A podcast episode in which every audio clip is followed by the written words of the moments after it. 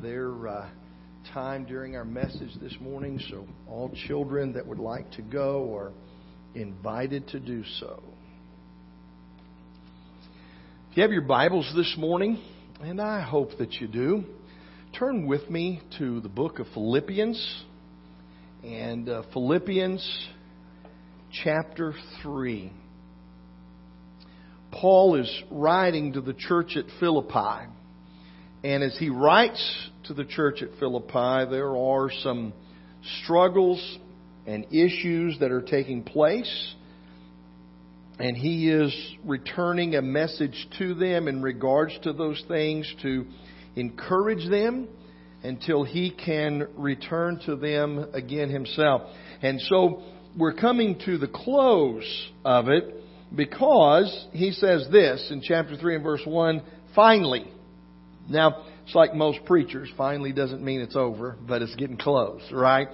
Finally, my brethren, rejoice in the Lord.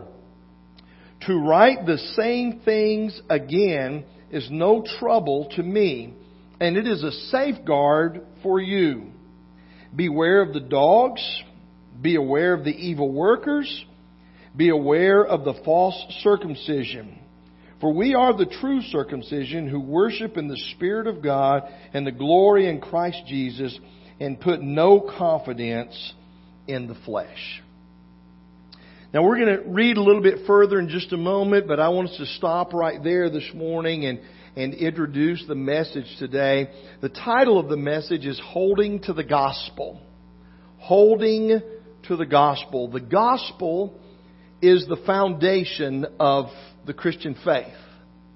The good news of Jesus, His perfect and sinless life, His death, burial, and resurrection. The gospel message is the beginning and the base of our story and our journey of faith. Without the gospel, we have no hope.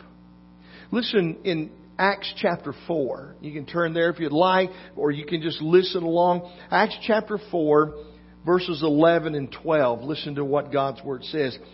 He is the stone which was rejected by you, the builders, but which became the chief cornerstone. And, excuse me, there is salvation in no one else. Do you hear that statement? There is salvation in no one else. For there is no other name under heaven that has been given among men by which we must be saved. He said the gospel message of Jesus is the foundation of everything that we have and everything that we are as Christians and in our journey of faith. And without it, there is no hope without the gospel message of Jesus Christ. I, think we often forget this truth. And we are quick to begin to create our own method or our own message or means of salvation. And we begin to think things personally and we even begin to, to communicate things publicly to others that it might have something to do with our behavior. It might have something to do with our effort or, or, or what we deserve or what we can earn or how much we can do. Our own gospel story. We begin to modify, if you can or would, to make it more fitting to us. And that's why the gospel is always under attack.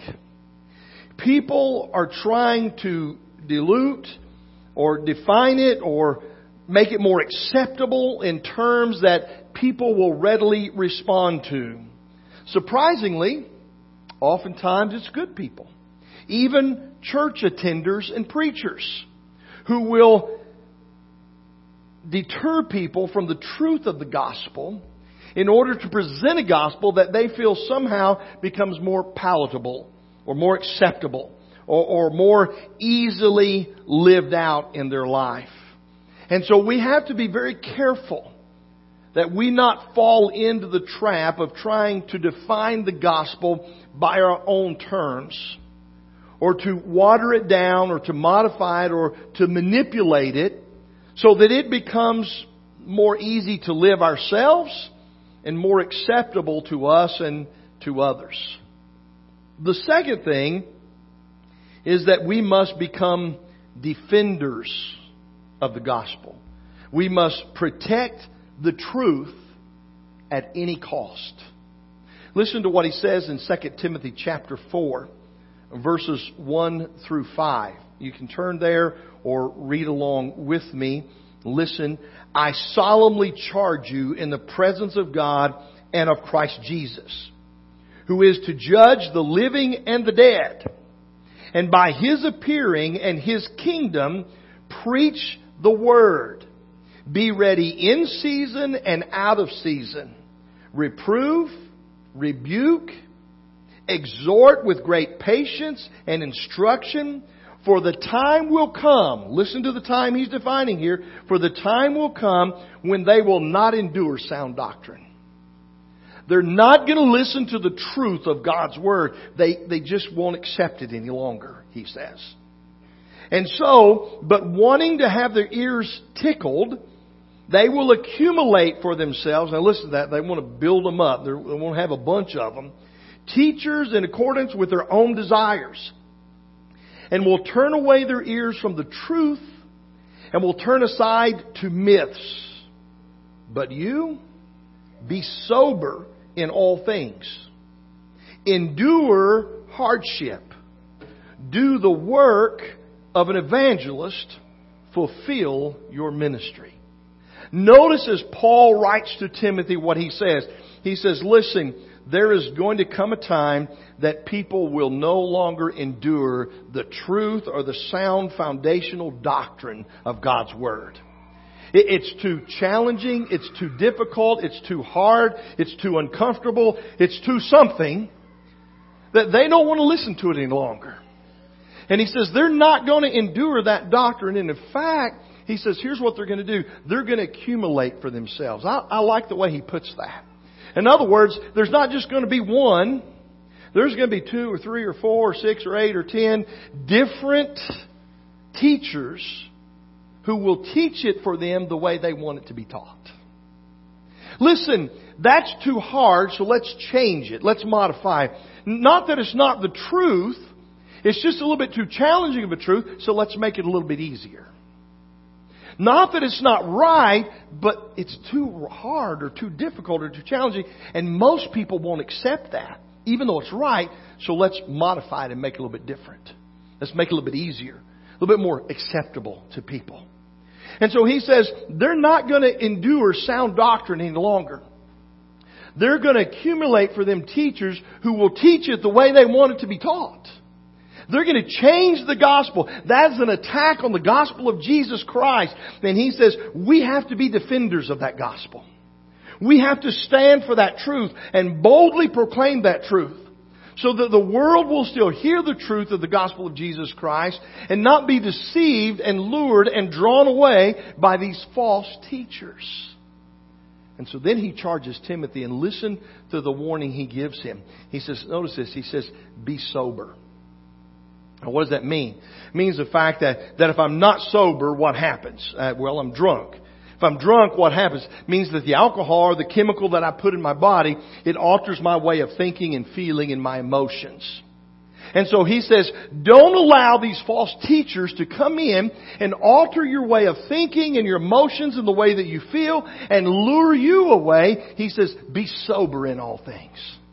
Keep control of your mind, keep control of your emotions, keep control of your feelings, and don't let these things lure you or draw you in to a different way of thinking. Notice what he says here though. He says that these are people who will not endure sound doctrine any longer, which means what? They were listening to sound doctrine. That would indicate to me they were church people. They were believers. They were people who had been receiving the sound doctrine, and he said, but they're not going to listen to it any longer. So, so it's not evil people out in the world. It's not some false, you know, religion or it's church people. It's people who've been hearing the sound doctrine. They've been sitting under the, the foundational teachings of God's Word, and they say, yeah, I can't quite go with that any longer. It's, it's just a little, you know, And he said, And so then what? He said, So be prepared, be sober in all things. And then he said this endure hardship. Why did he say that?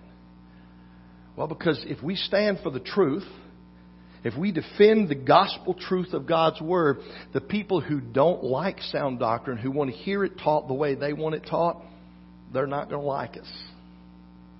And if they're going to attack the gospel, they're going to attack us. If they're going to go after the truth of His Word and sound doctrine, they're going to come after those who stand for it. And so he says, Timothy, be prepared to endure hardship. It's going to come. There are going to be challenges. There are going to be difficulties. There, there's going to be hardship that's going to come when you stand for the truth of the gospel. Do the work of an evangelist fulfill your ministry. He says, listen, it's a labor. It's not easy or everybody would do it. He said it's difficult. It's going to be challenging. And he says, what I want you to do is stand firm in the truth. I want you to defend the gospel and understand that people are not going to like that, that people are going to attack it just, and they're going to attack you just like they attack, attack it. And he says, but I want you to keep working. I want you to keep fulfilling the ministry that you've been giving and being faithful because people are not going to want to listen to what you have to say. That's the bottom line.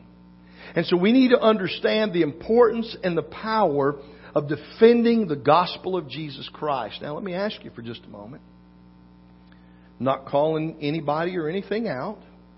But does that sound familiar to the world in which we live today? That people want to change it, water it down, manipulate it, modify it, make it a little bit more palatable, a little bit more accepting to everyone. So that what? We can draw the crowds. We want the multitudes. The bigger, the better, the greater, the stronger, right? And he says, Listen, understand that we are going to have to stand for the gospel. And there are going to be some hardships and difficulties and challenges because people aren't going to like it. And people aren't going to like it, and they're not going to like you, and you're going to have to endure it to fulfill your ministry. So, living the Christian life and walking the path of faith can be challenging.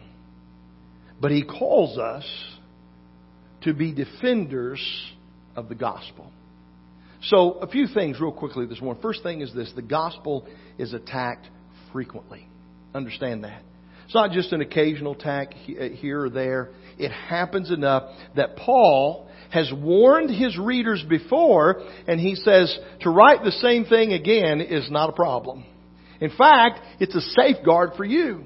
In other words, you've heard me talk about this before. I'm going to talk about it again, and you'll probably hear me talk about it another time. I'm going to talk about it again and again and again because it is a common thing that you're going to face in your life. We must be prepared to defend the gospel at any time and at every moment because it is continually under attack. It is continually being attacked in different ways from different vantage points all the way back to the passage we read in Acts. You know what happened in that passage um, when he talks about that, that Jesus is the only name by which we must be saved? Is that, that Peter and John were entering the temple and there was a guy who was there who'd been lame since, he, since birth, out of his mother's womb. So it wasn't like this was something that had happened to him and he could heal and be recovered. He's been this way his whole life. And when they go to enter the temple, he's asking for alms and they look at him and say, hey, look at us. Look right here. We don't have silver and gold. But what we do have is the power of Jesus Christ. And in His name, we say, stand up and walk. And the guy stood up and he walked and he was leaping. He was excited. And so they were preaching the gospel. And the church leaders, the scribes and the Pharisees and the priests, they came and arrested them and took them and threw them in prison for preaching the gospel of the good news of Jesus Christ, His love, His grace, His mercy, and His healing power. And all the way back when the church began, all the way back in the book of Acts, in Acts chapter 4, people began to attack the gospel. They didn't want to hear what was being said. And they wanted to change and modify it. And, and so they were arrested and they were carried away. We must be careful that we not allow our defense of the gospel to become an attack on others or their way of thinking. We have to be very careful about that. He doesn't ask us to attack or discredit others' way of thinking or others' beliefs. He said, all I ask you to do is defend the gospel. And sometimes we get caught up in their tactics and their way of doing things and we want to attack back.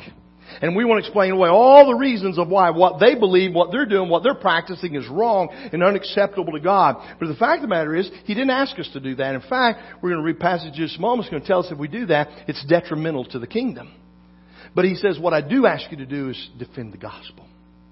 To stand firm on the gospel truth and not be swayed or lured or led away because it will continually be attacked over and over and over again. And He said, we've got to be ready. Once one attack is over and we defend the gospel, trust me, there's another one coming very soon. Second thing is this. He gives us some images of the attackers. The first image he gives is dogs. Now, here's what I want you to take just a moment and, and remove from your mind the idea of present day dogs. Because our dogs today are pampered and they're, they're cared for and we bathe them and we paint their nails and we put clothes on them and bows in their hair. That's not the kind of dogs we're talking about. He's talking about dogs that were scavengers in the street. He's talking about dogs that were, were scouring around looking for something or someone to devour. They were always ready to attack anytime that something presented itself as an opportunity for them to overcome it. They, they were, were just the, the kind of uh, uh, animals that, that, you know, w- were disgusting. They, they were, were mean and they were looking for something to consume and to destroy. And he says, be careful. There are those out there that that's all, all they're doing is just looking. Who can I attack? What can I attack? What can I destroy? What can I devour? What can I tear apart? He says, be careful about that. Defend the gospel against those people. And he talks about evil workers. These are malicious schemers. They're not like the, the, the, disgusting dogs that's seeking something to devour. They want to devour, but they do a bit differently. They're tricky about it. And they scheme and they plot and they plan and they undermine and they spread rumors and they spread lies and, and, and they begin to try to manipulate. And they want to move things to their own advantage. Whatever can help them to advance or to move forward, to look better in the eyes of others, that's what they want to do. And, and so, so they're in this desire of causing conflict and trouble within the body of Christ. And he says, be aware. You have to defend the gospel against them. Don't attack them, but defend the gospel. And then he talks about false circumcision.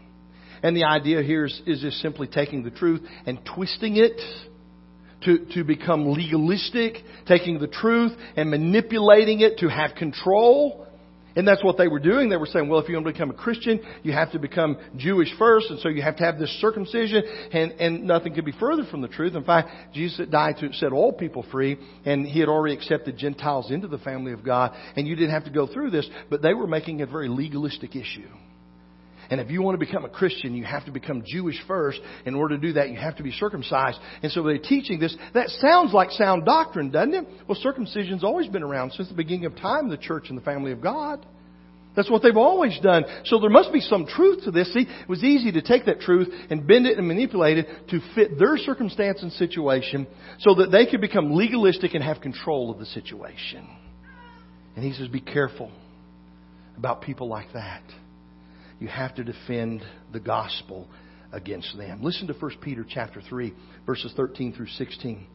Who is there to harm you if you prove zealous for what is good? But even if you should suffer for the sake of righteousness, you are blessed. And do not fear their intimidation, and do not be troubled, but sanctify Christ as Lord in your hearts always being ready to make a defense to everyone who asks you to give an account for the hope that is in you. Yet, he says, listen to this. He's giving us some instruction here. He says, yet with gentleness and reverence.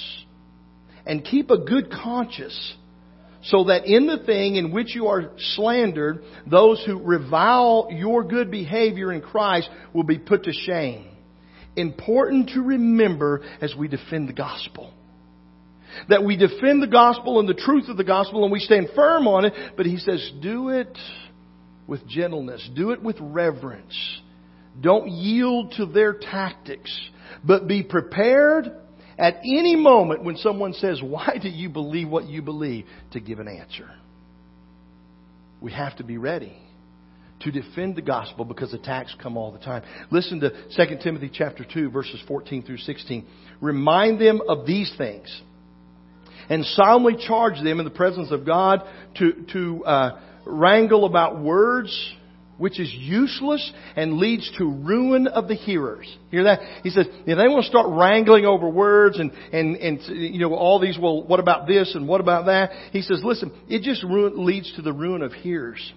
Be diligent to present yourselves approved to God as a workman who does not need to be ashamed, accurately handling the word of truth.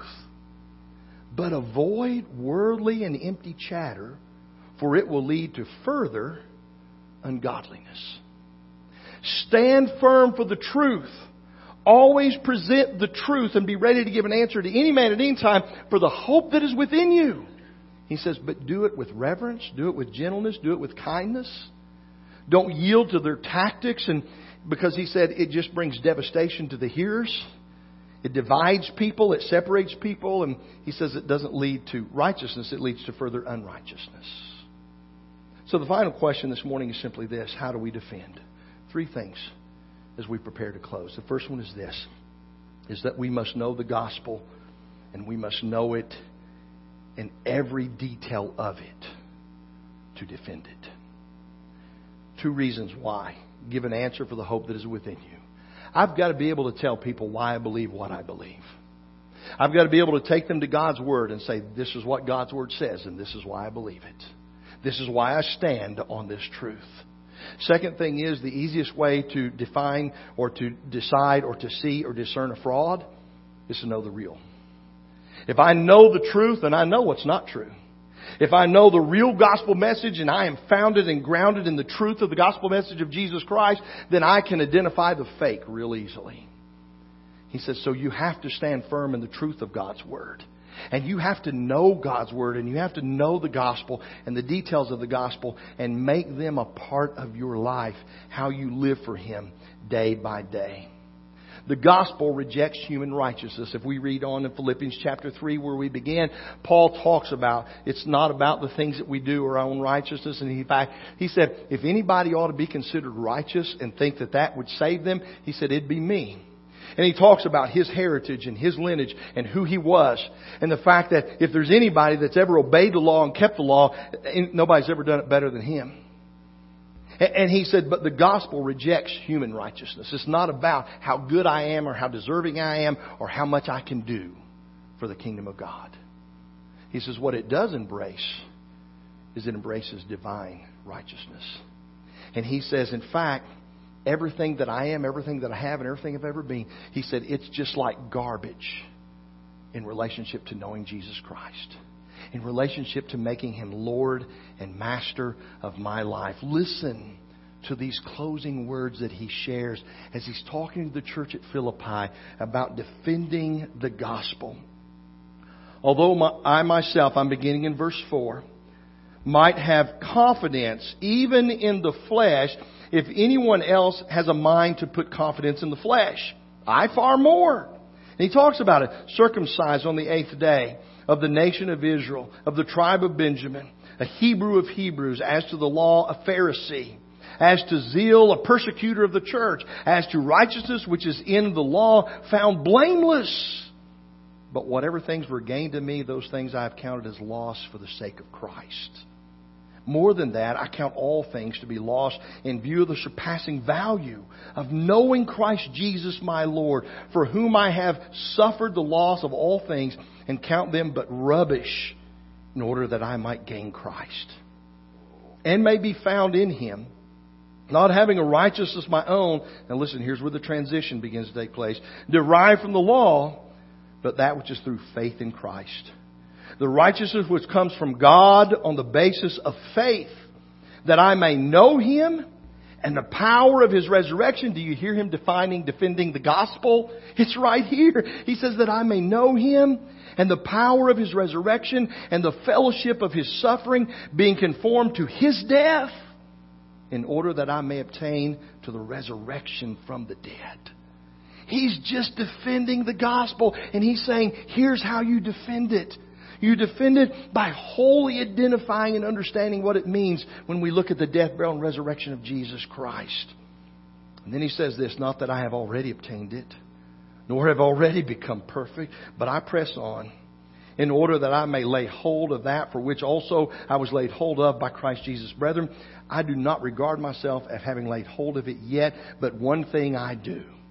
This is what I do, he says, forgetting what lies behind and reaching forward to what lies ahead. I press on toward the goal for the prize of the upward call of God in Christ Jesus. He said, Know the gospel. Know the details of the gospel. Be prepared to give an answer to any man at any time for the hope that is within you. Reject the idea that righteousness has anything to do with me. It's not of the flesh, it's not of human beings, it's not of me. Embrace the truth that all righteousness is divine and comes only when I'm under the blood of Jesus Christ.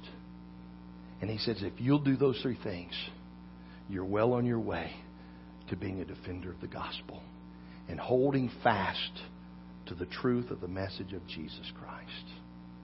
Well, this morning we're going to offer an invitation hymn. And anytime we invite you, we invite you to make decisions about your life.